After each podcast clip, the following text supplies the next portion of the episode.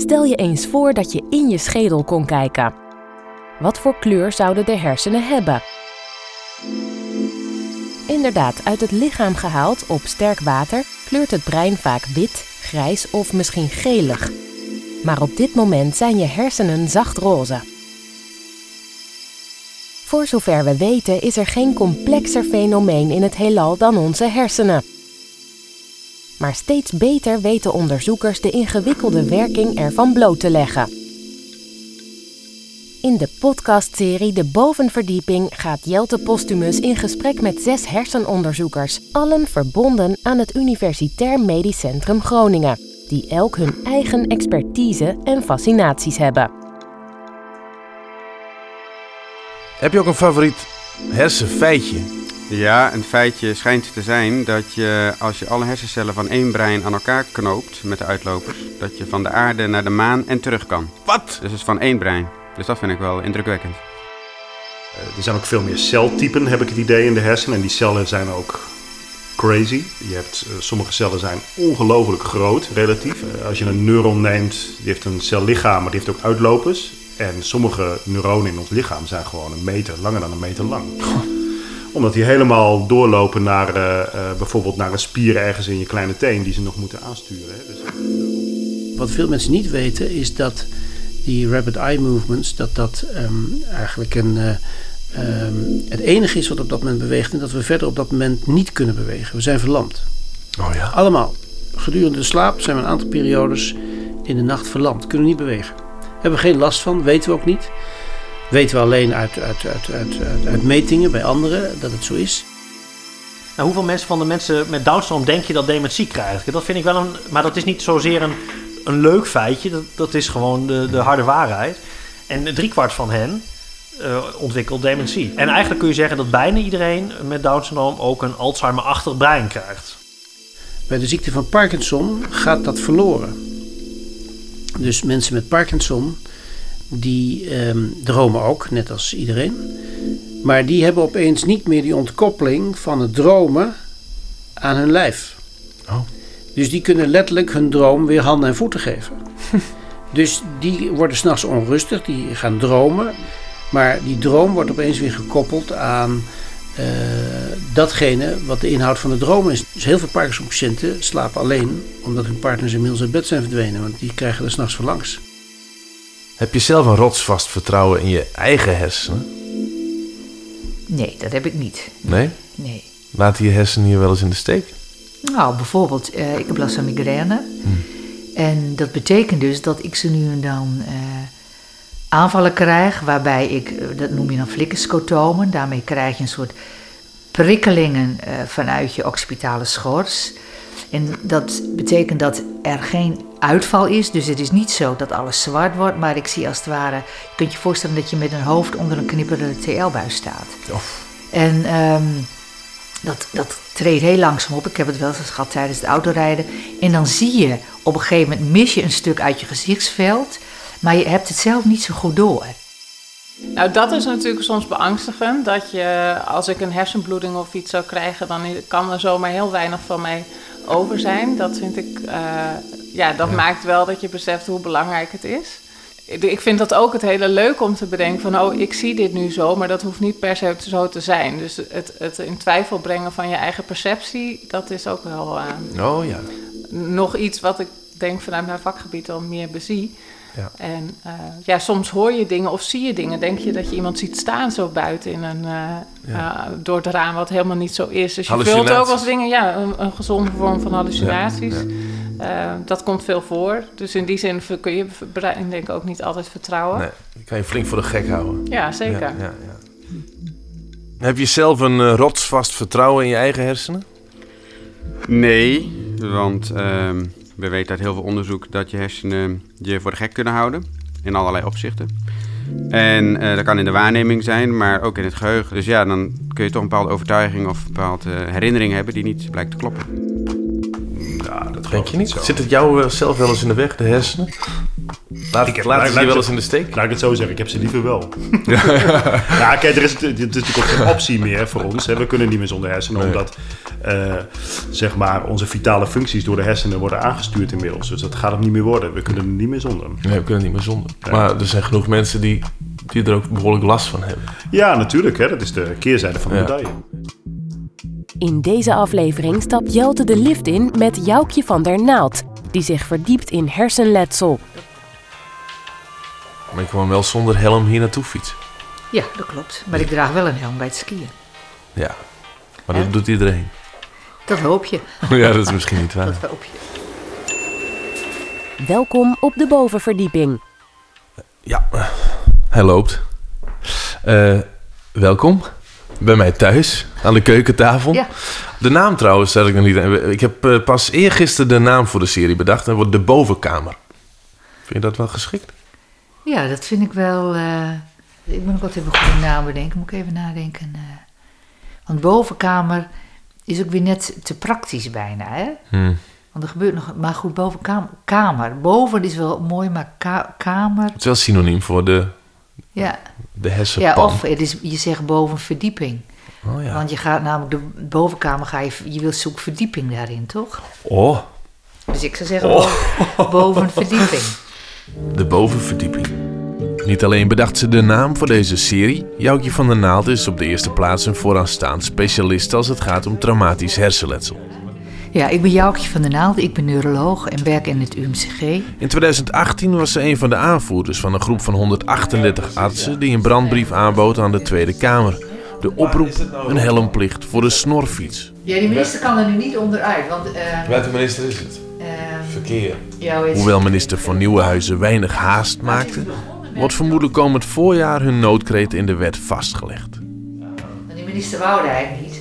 En nu moet ze het eigenlijk wel uitvoeren, de motie die er... Ze vertelt me eerst hoe ze vanuit de studie neurologie terecht kwam bij haar uiteindelijke liefde, hersenletsel. Toen ik begon met de studie wilde ik eigenlijk psychiater worden. Dus dat is een heel ander vak. Ehm, waar ik wel in geïnteresseerd was, was in gedrag van mensen. In de gekkigheid die je soms ook kunt hebben. Ehm, maar ook hoe je soms in het leven staat. En toen ik eh, verder ging met de studie, merkte ik dat ik ook wel geïnteresseerd was in daadwerkelijk iets doen. En dan met name direct nadat een, een, een ziekte is opgetreden. Nou, dat, dat is traumatisch hersenletsel natuurlijk een voorbeeld van. En ehm, dus dat is, vind ik, een belangrijk aspect, dat je direct iets kunt doen, maar dat je ook ehm, kunt kijken wat zo'n ongeval met je doet, ook op gedragsniveau, eh, hoe je dat kunt beïnvloeden, maar ook wat er eigenlijk in die hersenen gebeurt. En ehm, het kan ook kinderen overkomen, maar ook volwassenen. Eh, je kunt ehm, problemen krijgen met je geheugen, maar ook in je persoonlijkheid. En dat zijn allemaal aspecten waardoor ik uiteindelijk in die neurologie terecht ben Ja. gekomen. En toen gepromoveerd Ja, in de neurologie. ja, Nu ben je professor. ja. Het is toch wat? Zit het in de familie, het academische? Nee, dat eigenlijk niet. Nee? Ik kom eigenlijk meer uit een eh, eh, familie, ook van mijn vaders kant, die meer schilders... eh, Huisschilders of ja, kunstschilders? huisschilders, huisschilders, maar die allemaal ook wel goed kunnen schilderen. Oh, oh ja. Ja, Een artistieke familie. ja. Meer dan een Academische, academische familie. Ja, ja. stadje? Nee, Waar, waar kom je vandaan? grote gasten, dus Westerkwartier Oh ja, dat. ja dat ken ik ja. Mijn expertise is traumatisch hersenletsel. Dat betekent dus het letsel wat ontstaat door uitwendig geweld of Oh impact. Ja. Alleen maar ja, van buitenaf. ja. Ja, ja. Dus niet iets wat van binnen groeit. Bijvoorbeeld een Nee. tumor, bijvoorbeeld niet. Nee, Nee. nee. En ehm, ik ben daarbij ook werkzaam op die plaatsen waar de patiënten vaak gezien worden. Dat betekent dus op de spoedopvang, maar ook op de intensive care de afdeling. En eh, ik heb ook een eigen spreekuur waar ik de mensen terugzie. Dus ik heb ook eh, daardoor een, een goed idee hoe mensen herstellen, welke vragen er zijn. En daar richt mijn onderzoek zich dus ook op. Ehm, ik ben geïnteresseerd in wat is de uitkomst van mensen die traumatisch hersenletsel hebben gehad. Welke factoren zijn belangrijk? Hoe kun je het vaststellen? En eh, geeft eh, dit misschien inzicht voor een behandeling waardoor mensen zich in ieder geval beter voelen. Jaarlijks worden er 85.000 mensen eh, gezien op de spoed met traumatisch hersenletsel, maar 80, 85% heeft lichtletsel. Oh ja. En de meeste mensen gaan dan ook naar huis. Oh ja. Je kunt zeggen dat er een grote kans is dat veel mensen ooit in hun leven traumatische hersenletsel hebben gehad, of in ieder geval een ongeluk hebben gehad waarbij hun hoofd betrokken is, laten Ja. we het zo zeggen. Heb je het zelf gehad? Ja, twee keer. Oh ja? Ja. En mag ik Ja. vragen wat er gebeurde? Nou, ik heb één keer op mijn twaalfde heb ik een hersenschudding opgelopen tijdens schaatsen. En ik heb op mijn, ik denk 38ste heb ik een eh, ongeluk opgelopen tijdens skiën. Ondanks de helm. Toen, toen was helm dragen nog niet verplicht. Toen droeg ik geen helm. Zo, dat is Ja. een les die geleerd Ja, is dan. Dus ik weet uit eigen ervaring hoe het is als je wakker wordt en je bent, hebt een enorm gat in je geheugen. Toen eh, op mijn twaalfde was ik een uur kwijt. Maar na het ski-ongeval was ik ongeveer 12 uur kwijt. Poeh. Die ben ik ook helemaal kwijt. En heb je zelf dan ook eh, last gehad van dat letsel, ook voor lange duur? Ja, ja, ja. Ik heb ontzettend lang eh, hoofdpijn gehad, eh, concentratiestoornissen. Ehm, en het rare was natuurlijk dat ik tegelijkertijd expert was op dat gebied. Maar ik had ook de klachten daarvan. Nog steeds? Ja. Nee, Die nee. migraine heeft er niks mee te maken. nee, die had ik al veel langer. Dan klink ik Ja. alsof ik de uitspring. Ja.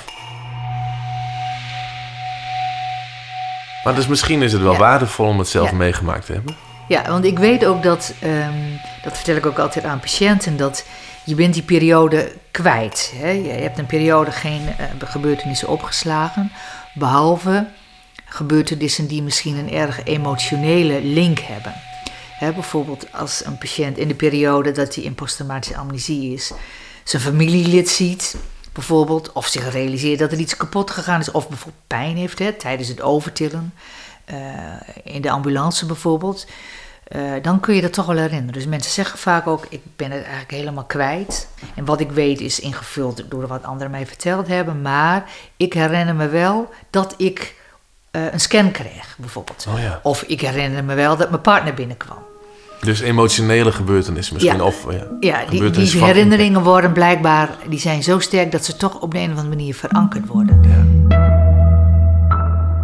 Dus wat ik ook bijvoorbeeld weet is dat ik, terwijl ik zelf een ongeluk had, dat er een dokter op bezoek kwam.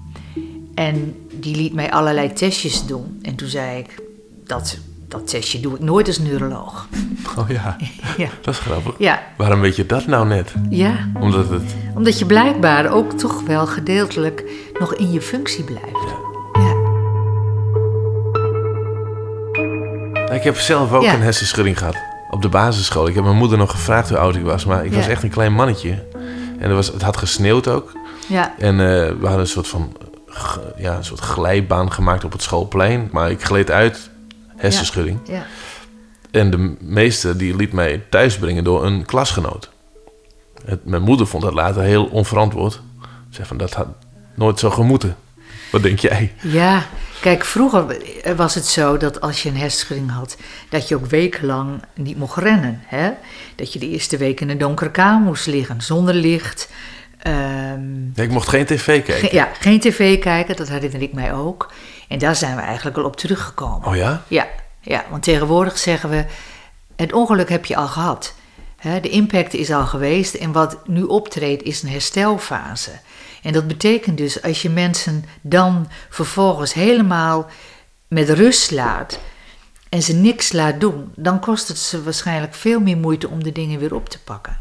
Dus wat we tegenwoordig zeggen is, en dat weten we ook uit onderzoek, dat je kunt heel lang klachten hebben. Dat je je wat minder kunt concentreren, minder goed tegen lawaai kunt.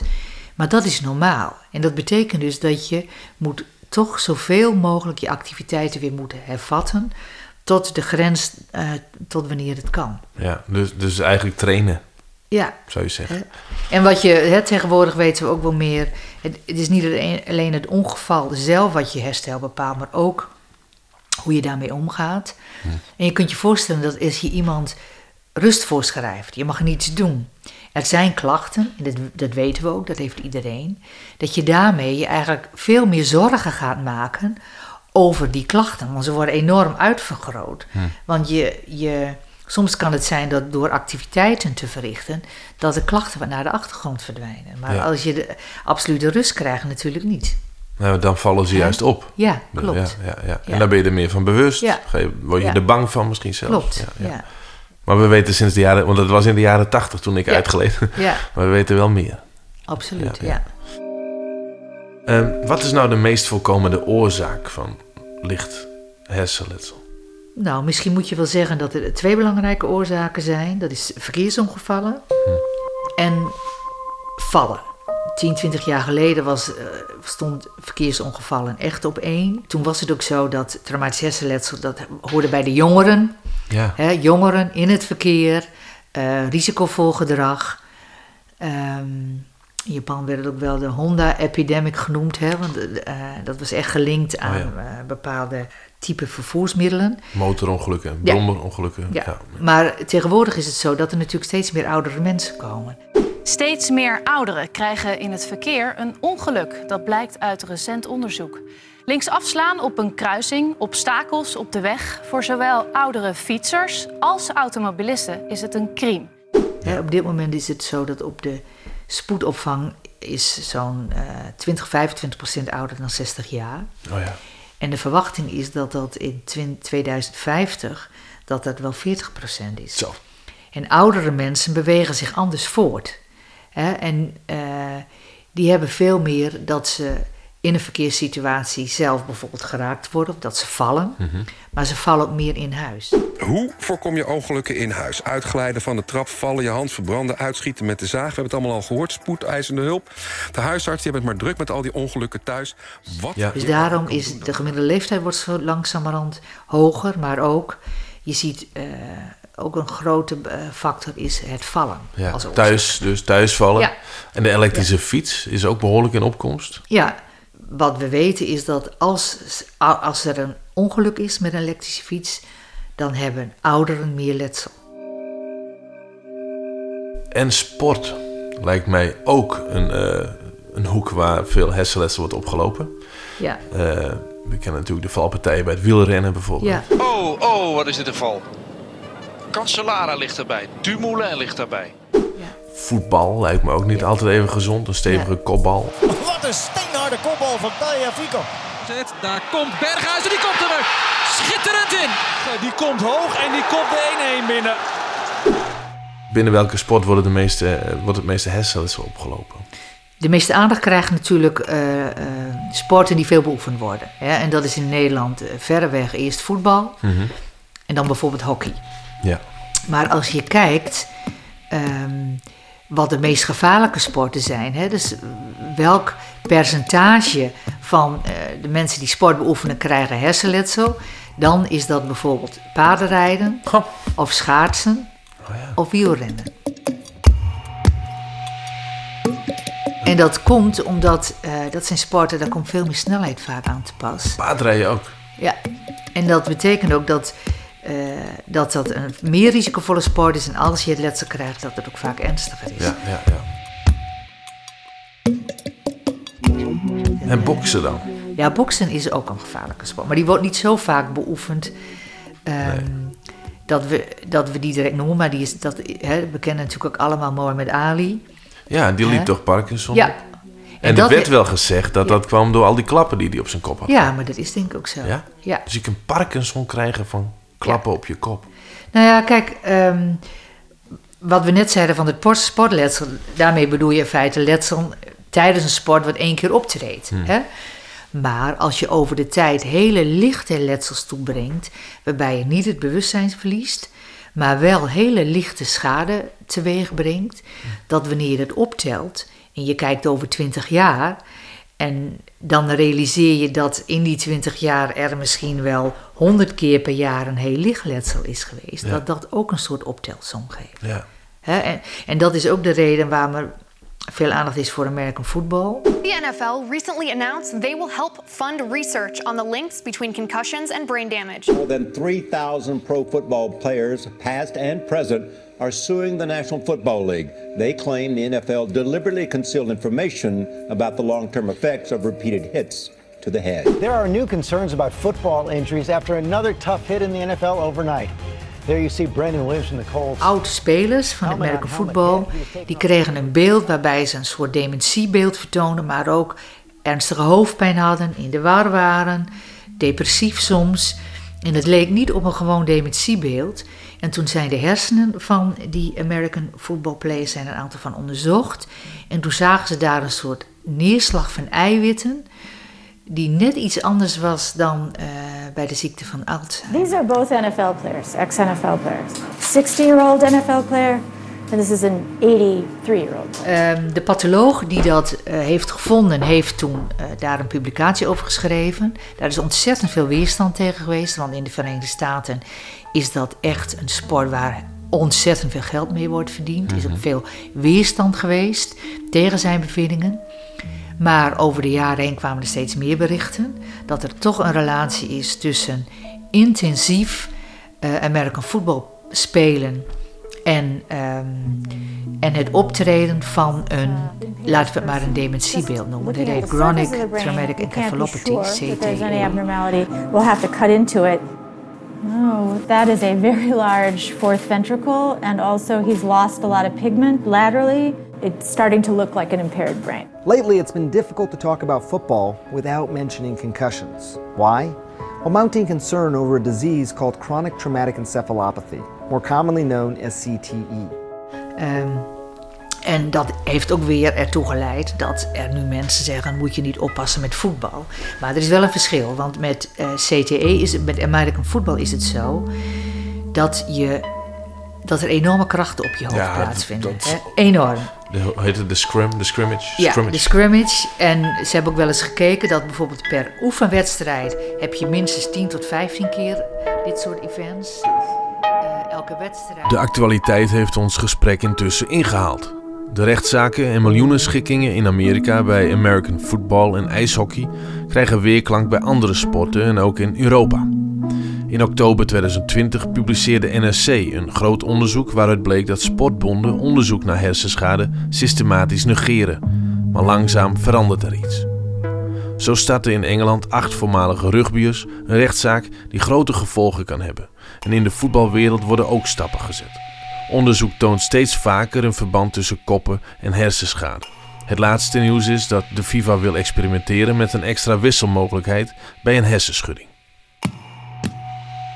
Een klap op dat meest complexe fenomeen in het heelal. Dat, dit is een onderzoeksveld wat volgens mij zit je af en toe niet zelf. Nu zit je bijna letterlijk met de handen in het haar, maar het is toch heel complex. Er kan zoveel ja. geraakt worden en zoveel ja ontregeld worden. Ja, dat is ook zo. Word je nooit moedeloos?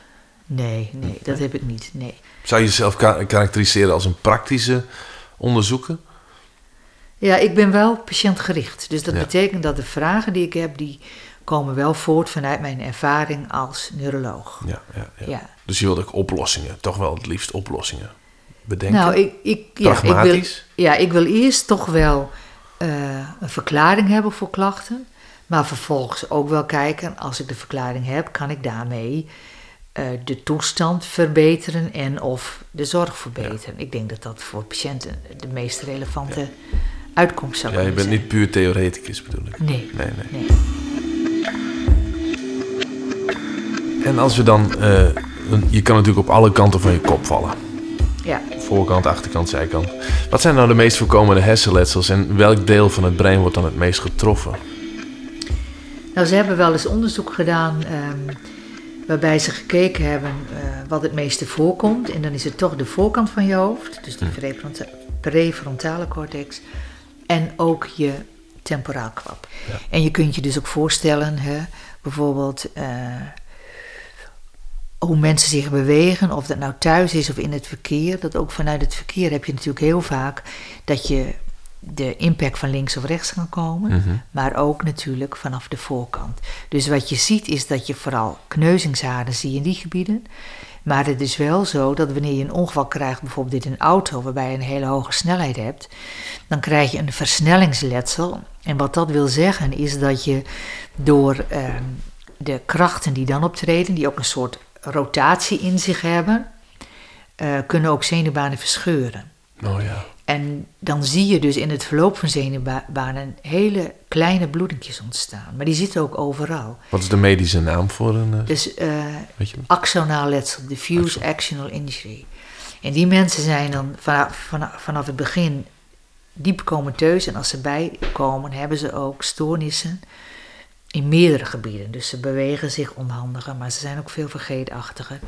Terwijl als je kneuzingshaarden hebt, bijvoorbeeld in die eh, prefrontale cortex of je temporale gebieden, dan kunnen ze beperkingen hebben die zich wat meer beperken ook tot een bepaald gebied. Dus bijvoorbeeld vergeetachtigheid of gebrek aan ziekteinzicht hè, of, of gedragsveranderingen. Oh ja. Maar dan kan het zijn dat ze op een aantal andere gebieden nog wel redelijk kunnen presteren. Oh ja. Dus je maakt onderscheid tussen heel lokaal letsel en heel diffuus letsel. En soms ja, loopt dat door elkaar natuurlijk. Ja, mijn ouders kennen een man die ook een auto-ongeluk had gehad. En eh, die kan geen geluid meer uitstaan. Alles Ja. moet stil zijn. Ja,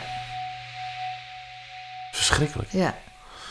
Ja, ik, nou ja, wat ik altijd tegen patiënten zeg is dat je niet realiseert dat in het dagelijks leven je voortdurend aan het filteren bent. Ja. Hè? Want als je alle prikkels die er om je heen plaatsvinden binnen zou laten in je hersenen, dan kun je eigenlijk niks meer voor elkaar krijgen. Mooi gek. Hè? Ja. En wat je vaak ziet is na zo'n hersenkneuzing is dat mensen niet goed kunnen filteren. En dat betekent dus dat alles komt even hard binnen. Ja. En dat betekent dat ze, eh, ze zijn ook qua intellect zijn vaak mensen niet aangedaan. Ze zouden in principe wel alles kunnen, maar omdat al die prikkels binnenkomen, kunnen ze minder goede selectie maken. En dat betekent dat de taak die ze uit willen voeren, dat ze die eigenlijk niet voor elkaar krijgen, want ze worden afgeleid. Ehm, Maar die daar- pri- en daardoor word je ook geïrriteerd. Dus mensen zeggen er ook, ja, ik word gek van geluid. Mhm.